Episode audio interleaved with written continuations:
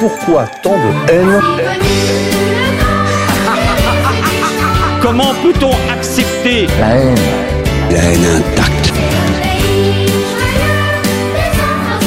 La vengeance et la haine. Ce n'est pas acceptable. Je vous demande de vous arrêter. Pourquoi tant de haine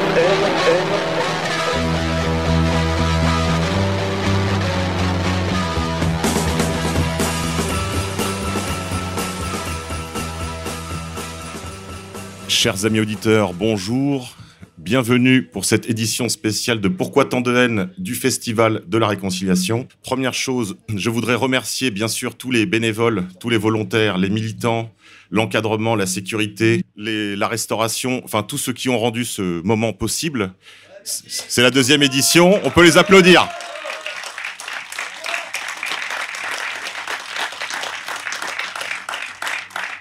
Je voudrais également avoir une pensée pour le président qui malheureusement ne peut pas être parmi nous, vous le savez, pour des raisons évidentes. Euh, je crois que c'est difficile pour lui d'être loin de nous. Euh, vous l'avez entendu hier. Donc euh, voilà, une pensée pour lui parce que, encore une fois, sans lui, aucun d'entre nous ne serait là. On serait probablement encore occupé à nos petites vies. Je crois qu'on lui doit tous quelque chose. Donc voilà, gardons en, mémoire son souvenir euh, actif, quoi. Il- est parmi nous, hein, il est euh, en mode fantomas. Donc merci à Alain Soral.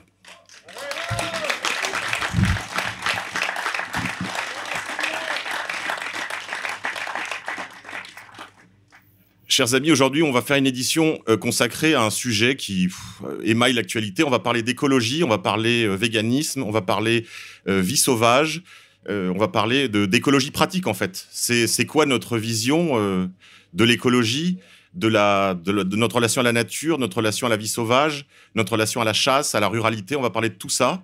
Et évidemment, il va y avoir des points de vue euh, divergents. Et ça, c'est ça aussi qui est intéressant à ER, c'est que euh, c'est pas un- une secte, c'est pas une, une église qui nous demande de croire un petit catéchisme. Il y a une divergence de vues sur des sujets comme ça qui sont certes des sujets secondaires, mais qui sont qui font aussi tout le sel de la vie. Hein, on va parler euh, bah, justement euh, même de mode de vie euh, ruraux. Ici, on est dans la Nièvre. Vous avez remarqué la, la qualité bah, de l'environnement, justement, la beauté des lieux. Et c'est aussi le projet d'Alain. Il en avait parlé, souvenez-vous, je crois l'année dernière, du besoin qu'il y avait de créer des écolieux, des, des, des fermes comme celle-ci, un peu partout en France. Je veux pas dévoiler de projets euh, qui seraient en cours, euh, voilà, euh, faire d'indiscrétion, mais sachez que déjà à Nantes, il y a euh, un jardin permaculturel qui fonctionne. On a des camarades de Lille qui sont très actifs sur ce terrain aussi. On a un camarade ici, Wilfried, de la section de Nantes, qui est spécialiste en permaculture et qui est en train de développer un projet dans ce sens. Donc pour l'instant, rien n'est prêt, mais voilà, on a du savoir-faire.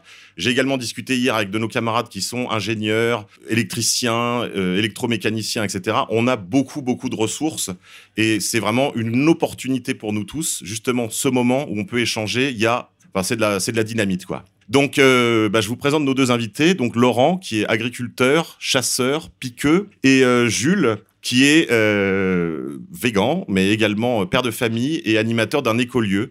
Alors, ils vont, nous, ils vont se présenter brièvement s'il y a des choses qu'ils voudraient ajouter sur leur biographie, puis on va après rentrer dans le vif du sujet. Laurent, Euh, non, non, c'est ça, ouais. Je, suis- voilà, je suis paysan. et chasseur, Chasseur, pêcheur. ouais. tout à fait. Et euh, Jules, quant à toi, tu es un ancien urbain, on peut dire ça, qui, s'est- qui, qui est retourné à la terre? Oui, on va dire ça. Après, je ne me dis pas euh, euh, végan euh, stricto sensus. hein. C'est euh, c'est un mode de vie que j'ai étudié, que j'ai pratiqué pendant un moment. Euh, voilà, après, je, si on veut se mettre d'accord euh, tous ensemble, là, en ce moment, par exemple, les végans m'énervent beaucoup. Donc euh, là, voilà. Bon, ça fait déjà un premier point d'accord. Alors, euh, bah justement, un mot sur le véganisme, quand même, c'est un, sujet intéressant. On va dire que tu es un, plutôt euh, végétalien, on pourrait dire des choses comme ça? Ouais, déjà, par exemple, c'est déjà un peu plus clair, même si, euh, bon, récemment, ça s'est beaucoup relâché. J'étais pratiquant euh, sur le végétalisme pendant 5-6 ans. Euh, là, dernièrement, bah, je mange du fromage. euh, et pour euh, la petite histoire, je suis arrivé ici. euh, le jeudi soir, bon, il n'y avait pas grand-chose à manger à part euh, du pain et des saucisses. Je n'avais pas mangé de viande depuis des années. J'ai mangé du pain et des saucisses. Alors ça, c'est un sujet qu'on a déjà discuté avec euh, Lucien. Euh, le, mode de vie végan n'est pas un mode de vie en fait rural. Euh, on ne peut pas vivre de manière végane au sens vraiment de l'idéologie que vous connaissez là, qui, a émergé ces dernières années, dans un monde rural, puisque la ruralité, c'est la présence des animaux. L'expérience a été tentée de faire des fermes autonomes, euh, 100% véganes, donc c'est-à-dire sans apport animal, ni de déchets, ni d'énergie, etc. Et aussi bien sûr la synergie que euh, les bourguignons, le couple bourguignon, là, les microbiologistes des sols, les derniers, en fait, vrais ingénieurs agronomes de ce pays, appellent le complexe agro-silvopastoral. Donc, c'est-à-dire à la fois les plantes, donc hein, le, végétal, l'animal agro, et puis euh, euh, oui, et donc la forêt, parce que l'arbre aussi, ça Wilfried vous le dirait mieux que moi, euh, apporte quelque chose en fait à cette complexité, à cette interaction entre les, les règnes, animal, végétal et, et- et- et arboricole, si vous voulez. Et euh, le véganisme, en fait, est obligé d'apporter de l'énergie euh, du pétrole pour compenser l'absence d'animal. Donc en fait, il n'y a pas d'autonomie, il n'y a pas de résilience d'une ferme végane, ça n'existe pas. Ensuite, vous aurez remarqué que le véganisme aussi, c'est une pratique capitaliste. C'est-à-dire que bon, les produits viennent de partout. Alors ils sont, euh, on va dire, euh, aucun animal n'a souffert pour la fabrication de cette barre chocolatée, mais ça vient de partout et on voit bien que c'est un mode de vie industriel en réalité. Euh, L'année dernière, on avait reçu un, voisin et un camarade qui nous expliquait son métier de travailler, dans la chaux, euh, puisqu'ici c'est une terre d'élevage, ils ont besoin de chaux pour l'élevage. Et lui-même, bon, nous expliquait ça. La, campagne, la vraie campagne, c'est les animaux. Et puis il y a un autre problème avec le véganisme, c'est que ce sont sont pas des vrais amis des animaux, parce que si on pousse la logique au bout, le véganisme, c'est la disparition euh, des espèces domestiques. Donc c'est une manière très étrange d'aimer les animaux. La façon d'aimer les animaux habituelle, coutumière, j'ai presque envie de dire traditionnelle en France, c'est plutôt les pratiques rurales, à commencer par la chasse. La chasse, Laurent. Alors, vous êtes des ennemis des animaux? Non, enfin, des, des- gestionnaires. Des gestionnaires du milieu. Euh, en fait, on, enfin, je sais pas, sur, sur la Saône-et-Loire, euh, je crois qu'il doit y avoir euh, 40 000 sangliers à tuer par an, ne serait-ce que pour maintenir la population, quoi, pour pas qu'elle explose. Et les dégâts de gibier, ça doit représenter euh, quelque chose, une, une perte de production qui, qui approche la centaine de millions d'euros euh, par an sur le département. Donc, euh, c'est pas négligeable.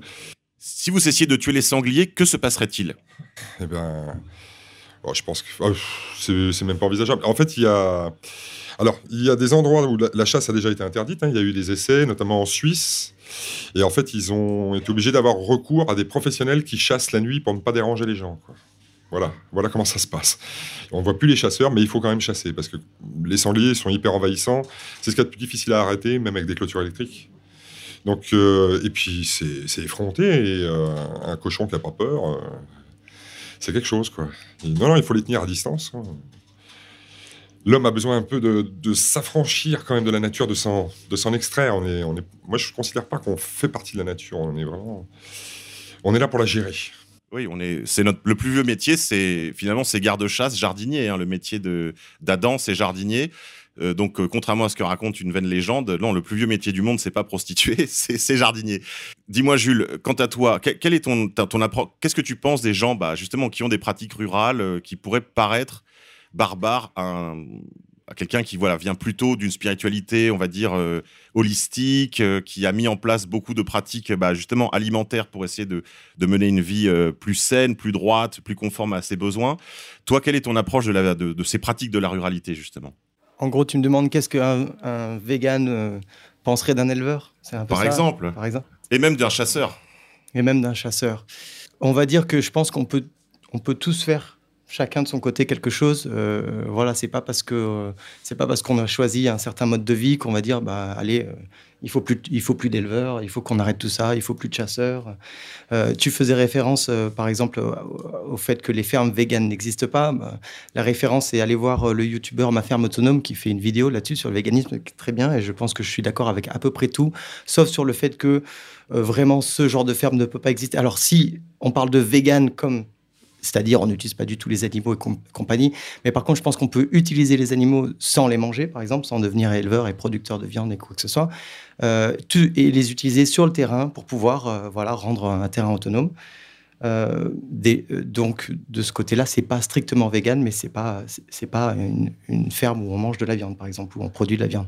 Et puis après, une autre, une autre piste serait peut-être de se dire, bon, ben, on peut composter avec des toilettes sèches et donc faire ce que le travail des animaux font. On peut le faire nous-mêmes aussi avec, euh, avec, avec nos sels, avec nos déchets. Donc, de ce côté-là, je pense que c'est possible. Euh, moi, j'ai acheté un corps de ferme dans l'Aveyron. Euh, euh, j'ai beaucoup de bâtis. J'ai une stabu. L'année dernière, il y avait un agriculteur qui était chez moi, qui avait ses vaches. Bon, voilà. après, il y, a quelques critiques que je pourrais faire. C'est des vaches d'Aubrac.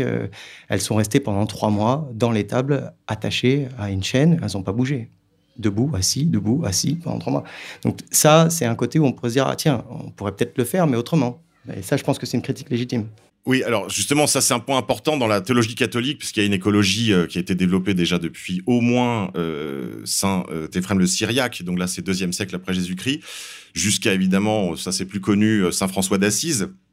Il y a l'idée de la part animale, ce que prélève le chasseur sur la nature, ou même l'éleveur, ce qu'il prélève sur la nature, c'est ce qu'on appelle en théologie morale la part animale. On a, enfin, la théologie morale enseigne qu'on a le droit de prélever une part animale pour s'alimenter, pour se vêtir, etc. Mais il y a d'une certaine manière, il faut qu'il y ait un retour. On ne peut pas traiter les animaux comme des choses. Et je pense que là-dessus, on sera tous, tous les trois d'accord pour dire que le problème, par exemple, de la filière viande aujourd'hui en France, ce n'est pas le fait qu'il y ait une filière viande, elle va pas disparaître. Je pense qu'il faut vraiment être un végan fou pour croire que tout le monde va se mettre à manger du quinoa. Mais euh, il y a quand même l'idée que ce qui, le problème de l'industrie de la viande, bah justement, c'est l'industrie c'est l'industrie, c'est-à-dire c'est la maltraitance, c'est le transport, c'est le fait qu'on traite les animaux comme des choses. Laurent Oui, oui, oui, mais en fait, euh, enfin, voilà, parler de l'environnement ici, euh, c'est un bassin de production de viande ici. Euh, on est juste à côté de la Saône-et-Loire, le Charolais, enfin, Brionnais, Bourbonnais, ici se fait une quantité de viande. Enfin voilà, déjà, il n'y a pas de dégradation de l'environnement par l'élevage. Et puis après, je voulais revenir aussi sur les, vaches dans l'écurie entravées. Euh, actuellement, on n'a plus le droit d'attacher les animaux. On n'a plus le droit d'entraver nos animaux. Un particulier peut entraver ses animaux, mais un paysan n'a pas le droit d'entraver ses animaux, sauf s'il le faisait avant le passage aux normes, à cette norme qui a déjà certainement plus de 20 ans. Et ce qui fait qu'un jeune de nos jours qui rentre dans une ferme où les animaux étaient entravés, il est obligé de réinvestir et de faire une stabulation. Mais entraver les animaux pendant trois mois, ça peut paraître cruel.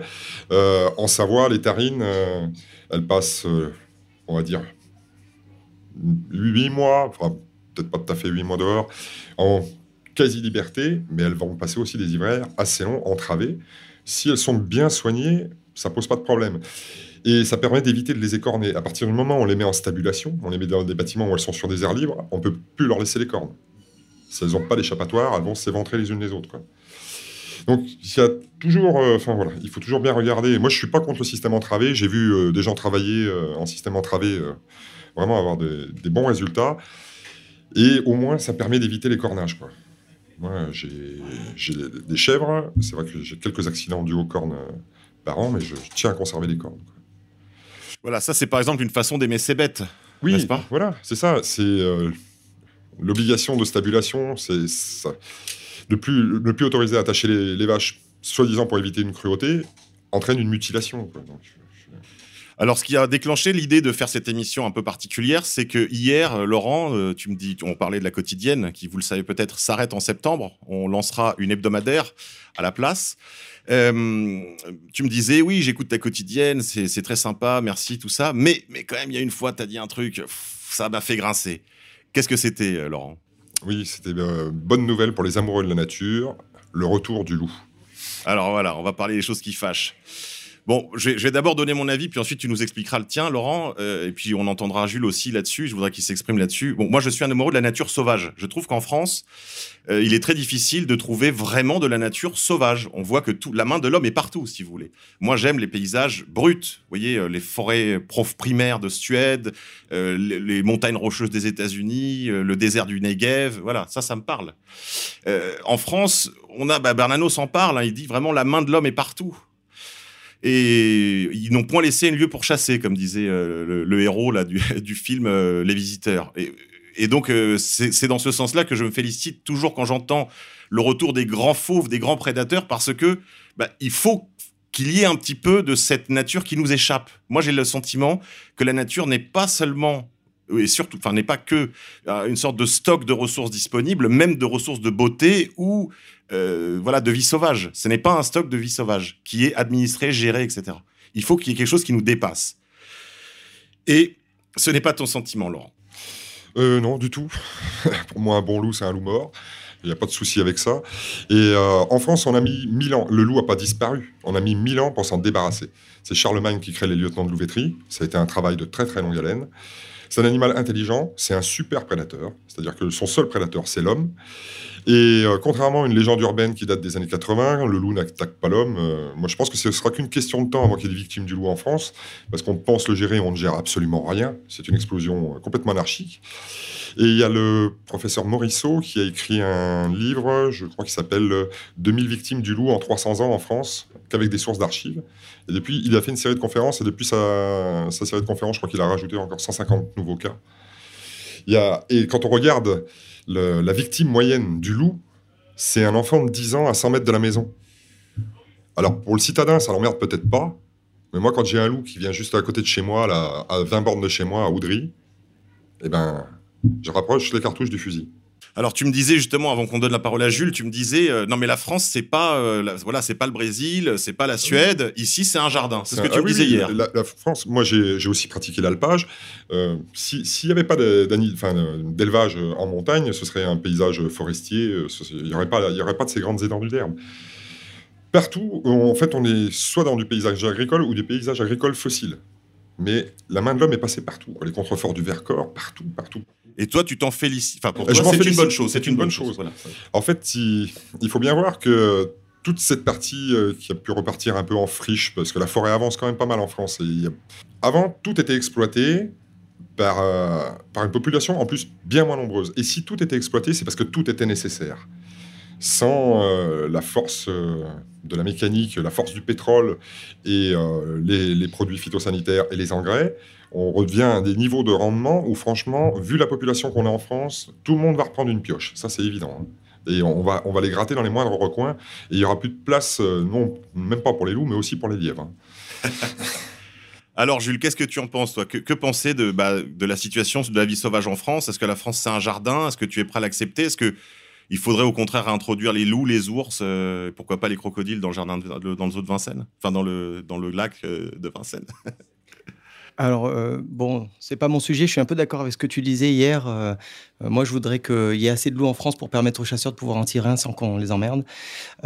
mais après, moi, je pense que c'est plutôt la nature en France, mais mondialement aussi.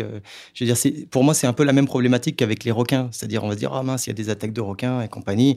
Oui, mais à un moment donné, ils attaquent l'homme pas pour rien. Et il y a, un Américain, je me souviens plus de son nom, qui fait des expériences en Afrique où justement il est, comment dire, il réintroduit des troupeaux, mais de 20 000, 50 000 têtes de bétail. Euh, et, son, son constat, c'est que bah, forcément, on a mis des clôtures ici, là, on a mis des routes, ça sépare et compagnie. Et si on pouvait permettre, et on revient sur les bourguignons avec euh, agro pastoral si on pouvait vraiment permettre ça, on reviendrait sur cette espèce de de, cycles. Euh, et donc, euh, je sais pas, moi, euh, il y a peut-être des solutions, on pourrait s'entendre un peu tous, mais si on mettait un peu plus de passages au-dessus des autoroutes, si on faisait en sorte de redéfinir un peu, je sais pas, moi, les, clôtures, comment, comment on réintroduit des zones où, oui, des zones naturelles. Voilà, bah, je pense qu'on pourrait arriver à ça, justement, à un moment donné, où on pourrait avoir assez de loups qui soient prédateurs. Et pourquoi pas, après, je connais pas bien la situation, je suis pas spécialiste, mais pourquoi pas, voilà, avoir des énormes troupeaux et des énormes réserves plus personne viendrait nous embêter. il, faut, il faut bien comprendre, le, loup, le loup, c'est vraiment notre, notre concurrent direct. À Yellowstone, ils l'ont remis gibier, ils ont réautorisé le tir suite à une chute spectaculaire du nombre d'ongulés. Euh, moi, j'étais euh, en Savoie, en Maurienne, à Valoir. C'était un, spot remarquable pour le brame du cerf. Vous pouvez aller à l'époque du brame à Valoir maintenant. Il n'y a plus un cerf. Dans le Vercors, quand ils sont arrivés, il y avait encore, euh, je crois, 140 mouflons. Le premier hiver avec les loups, il restait un mouflon. Ah, il faut bien se rendre compte de ce que c'est. quoi. Il va utiliser la ressource jusqu'au bout. Il ne gère pas. Bon, très bien, Laurent, tu, tu, m'as convaincu parce que euh, à choisir entre le brame du cerf et euh, un loup qu'on verra jamais, bon, va pour le cerf. Merci Laurent. Alors on va prendre quelques et pourquoi pas prendre quelques questions dans la salle. Oui, cher ami. Je voulais juste savoir pourquoi le, le- juste le loup ne gère pas son, son environnement comme tous les autres animaux, c'est-à-dire en équilibre. En fait, il n'y a, pas un animal qui gère son environnement. C'est ça, c'est. euh, je sais pas, mais moi, je vis dans le milieu depuis euh, quasi toujours. Les animaux ne gèrent rien du tout. Les animaux vivent. Point, mais ils ne gèrent rien du tout. Que ce soit les animaux domestiques ou les autres. hein, euh, L'abondance entraîne le gaspillage. C'est. Vous donnez une botte de foin à une vache, elle va en manger. Le reste, elle va la faire rouler, elle va se rouler dedans, elle va chier dessus, et le lendemain, elle va gueuler qu'il n'y a rien à bouffer. Mais euh, ils, ne, ils gèrent rien. Les animaux ne gèrent rien. Ils se mettent d'éventrer.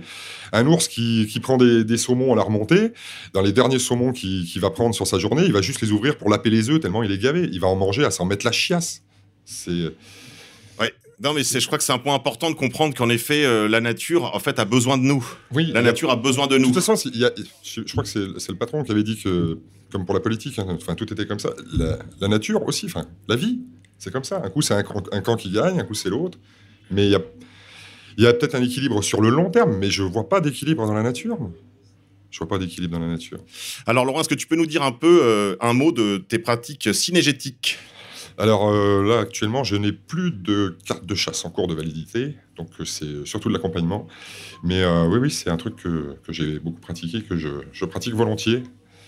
Et euh, oui, oui. Et puis Alors que- quel style de chasse pratiques-tu Laurent? Ah ben, que ce soit petite vénerie, grande vénerie. J'aime aussi, j'aime beaucoup en fait le, le petit gibier, moi, la petite plume, euh, tous- les petits oiseaux. C'est délicieux les petits oiseaux. Jules, est-ce que tu serais prêt à aller faire une sortie chasse avec Laurent? Euh, oui, euh, pas de problème. Après, euh, je sais pas, je veux bien venir te regarder, il n'y a pas de problème. Après, euh, pour la chasse, par exemple, parce que j'ai- j'aimerais apporter quelques arguments. Moi, je suis pas vegan, mais c'est vrai qu'à chaque fois qu'on entend un vegan s'exprimer, euh, moi, je trouve ça pas génial. Et c'est vrai qu'il y a eu pas mal de choses qui ont été publiées euh, sur ER et compagnie, et, où des fois il y a des, voilà, un mangeur de viande contre un vegan. Et c'est vrai que c'est vraiment, vraiment pas du niveau. Moi, au niveau des chasseurs, on n'a pas besoin des véganes pour déjà avoir un, discours profondément anti-chasseur dans certains coins de la France et compagnie. Et c'est vrai qu'il y en a beaucoup qui mangent de la viande, euh, qui, sont, qui pensent que les chasseurs, c'est des, des beaufs alcooliques et compagnie. Et puis demain, quand on aura besoin euh, de se protéger, ils viendront euh, la queue entre les jambes parce que bon, les chasseurs, c'est quand même eux qui savent se servir d'une arme aujourd'hui. Donc c'est vrai que là, je, là, je vois, même, voilà, on peut mettre les véganes de côté. Il y a beaucoup d'hypocrisie aux côtés des chasseurs parce qu'on les, c'est les beaufs maintenant. Et puis à un moment donné, à un moment donné, ça va être nos sauveurs. Donc bon, euh, voilà, déjà, déjà petit, euh, voilà, pas, anti, euh, pas anti chasseur et plutôt anti vegan qui aime pas les chasseurs de ce côté-là. Oui, on peut peut-être dire un mot de ça d'ailleurs, parce que le seul moyen de s'armer spirituellement, légalement, bien sûr, c'est euh, par exemple de passer son permis de chasse. Laurent Oui, oui, c'est ça. Et puis aussi, bah, pour l'instant, enfin actuellement, il y a une grosse attaque hein, sur la chasse. Là, ils commencent, euh, ils ont commencé par euh, les chasses euh, traditionnelles sur des petits secteurs. Dans le sud-ouest, on a interdit les gluaux. Là, les tendries euh, dans, dans, dans le nord-est. sur- Il faut que tu détailles parce qu'on n'est pas tous chasseurs. Alors, c'est les les, les gluaux, c'était des, chasses à la glu, en fait, pour attraper les petits oiseaux. Et puis les tendrues, c'est des collets en crin de cheval, pareil, pour attraper les, les petits oiseaux. Et ils s'attaquent à, à ces trucs-là, mais moi, je pense qu'il y a. En fait, je ne parle pas d'individu vegan, moi. Je, le, mouvement vegan, c'est un mouvement euh, politique euh, abolitionniste de, toute la ruralité, en fait, de toute la ruralité. Euh, sans prendre à l'élevage, c'est d'une bêtise sans nom. L'élevage, c'est la richesse des terres pauvres. hein. Ici, à Ternan, euh, vous n'allez pas faire... vous produirez jamais autant de protéines en travaillant la terre qu'en y, mettant des vaches. Quoi. Et sur, en- sur en plus un truc sur, lequel vous ne serez... On n'est pas en concurrence. On n'est pas en concurrence. Elles sont vraiment là pour nous, pour nous nourrir. C'est un, miracle, en fait, la vache. Et après, sur, euh, sur la chasse, c'est pareil. Il y a... Il y a c'est là où il n'y a plus de chasse et il n'y a plus d'agriculture qu'on voit baisser le nombre d'oiseaux. La disparition des oiseaux, elle, vient pas de, des chasseurs ou, des agriculteurs. La, disparition des oiseaux, elle vient du, béton. Là où il n'y a pas d'oiseaux, c'est qu'il y a trop de gens. C'est la grosse concentration, c'est l'urbanité. Et en fait, euh, bon, je ne vais pas dire que je suis pour la dépopulation, mais les, les gens euh, qui ont peur que Bill Gates soit en, train de- d'essayer de, de tous nous piquer, mais si on veut dépopuler la planète, c'est pas la peine de, de comment de- d'attendre De Bill vacciner Gates, tout le monde. de Ouais, ouais. vacciner tout le monde. Il suffit juste de, de confier l'agriculture et la chasse aux bobos et puis ce sera réglé. Tout à fait. Merci Laurent. Oui, je crois qu'il est très important de faire une proposition aux Français qui fasse une sorte de synthèse, c'est ce que j'ai essayé d'expliquer lors de mon cours cette année euh, sur l'écologie radicale, écologie intégrale, euh, qui en fait a débouché sur cette proposition que j'ai intitulée bioconservatisme intégral, c'est-à-dire la rencontre de la France périphérique des Gilets jaunes, un bioconservatisme sur les questions familiales qui viendrait régler toutes les insécurités culturelles, euh, matrimoniales, vous voyez, sur la question du mariage pour tous, etc., enfin du pseudo-mariage pour tous.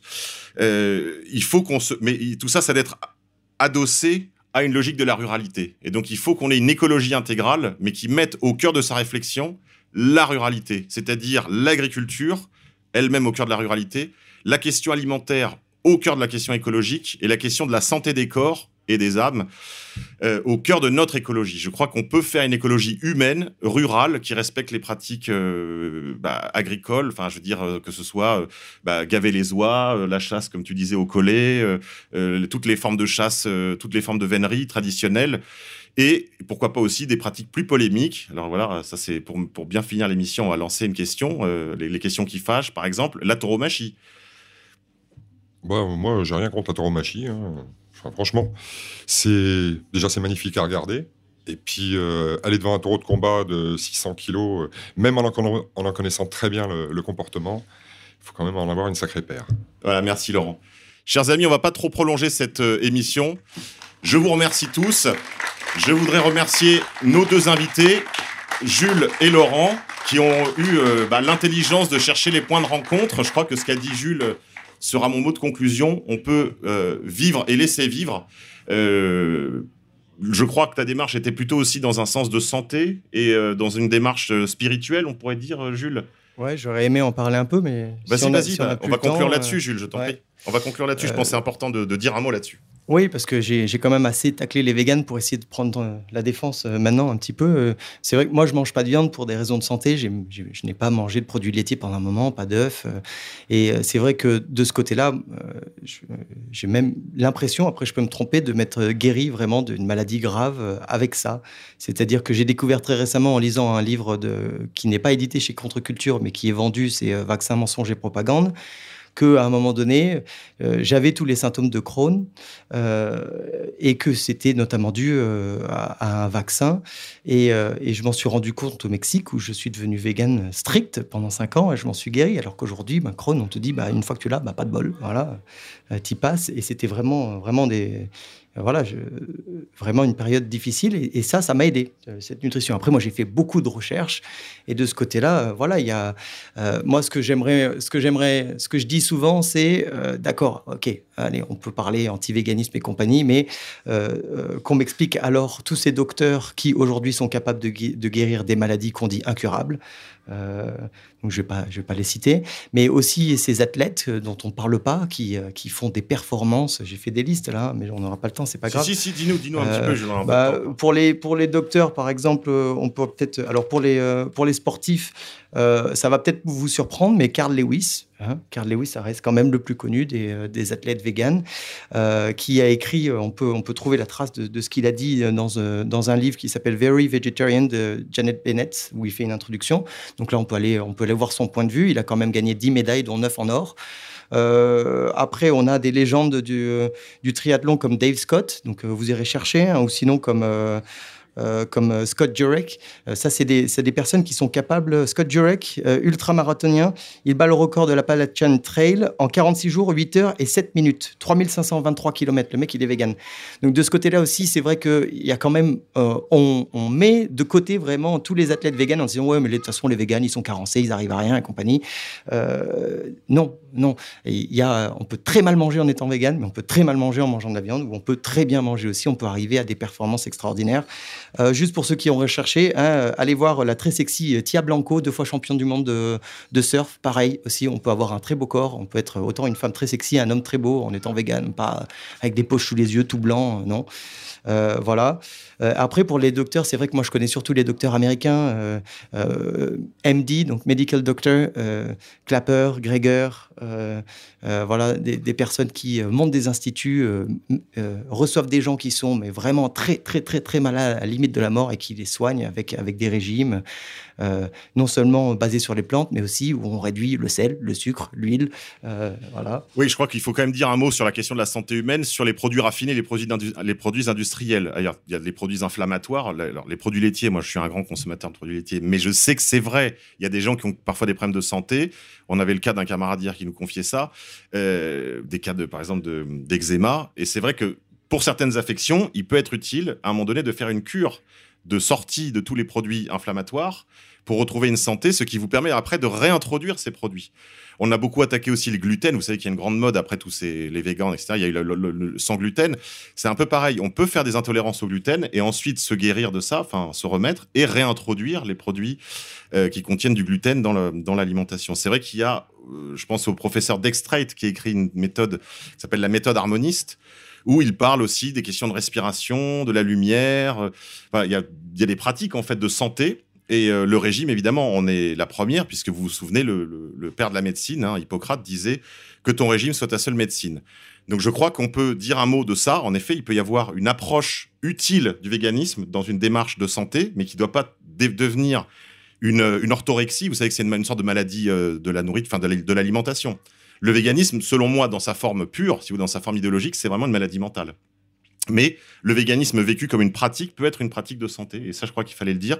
Et puis il y a un aspect spirituel aussi, vous savez que dans toutes les religions du monde, à commencer par la chrétienne, l'abstinence de viande est un moment très important de la vie spirituelle. C'est-à-dire que ce qu'on appelle l'abstinence, c'est évidemment l'abstinence des femmes, ou des hommes pour les dames, euh, pendant le carême, mais c'est aussi l'abstinence de viande. Et ça a une, importance, euh, je dirais, presque physique dans l'état de conscience au moment du carême.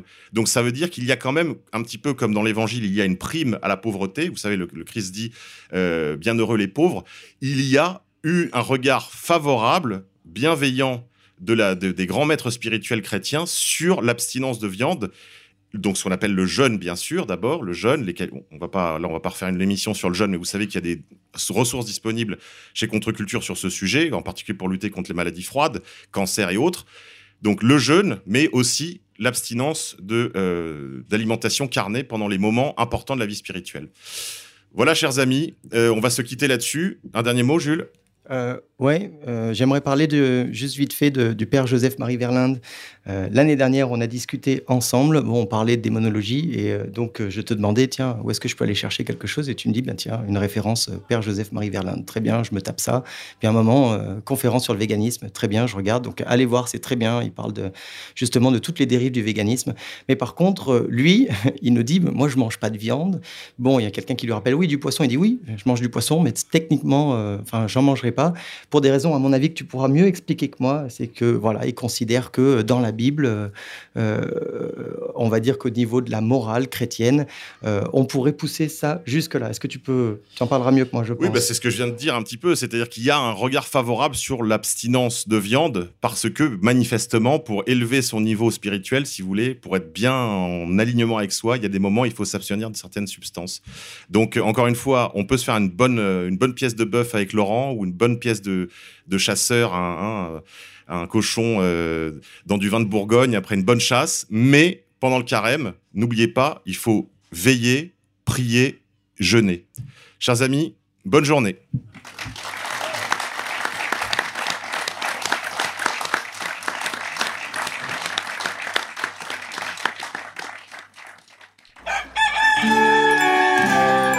Pourquoi tant de haine?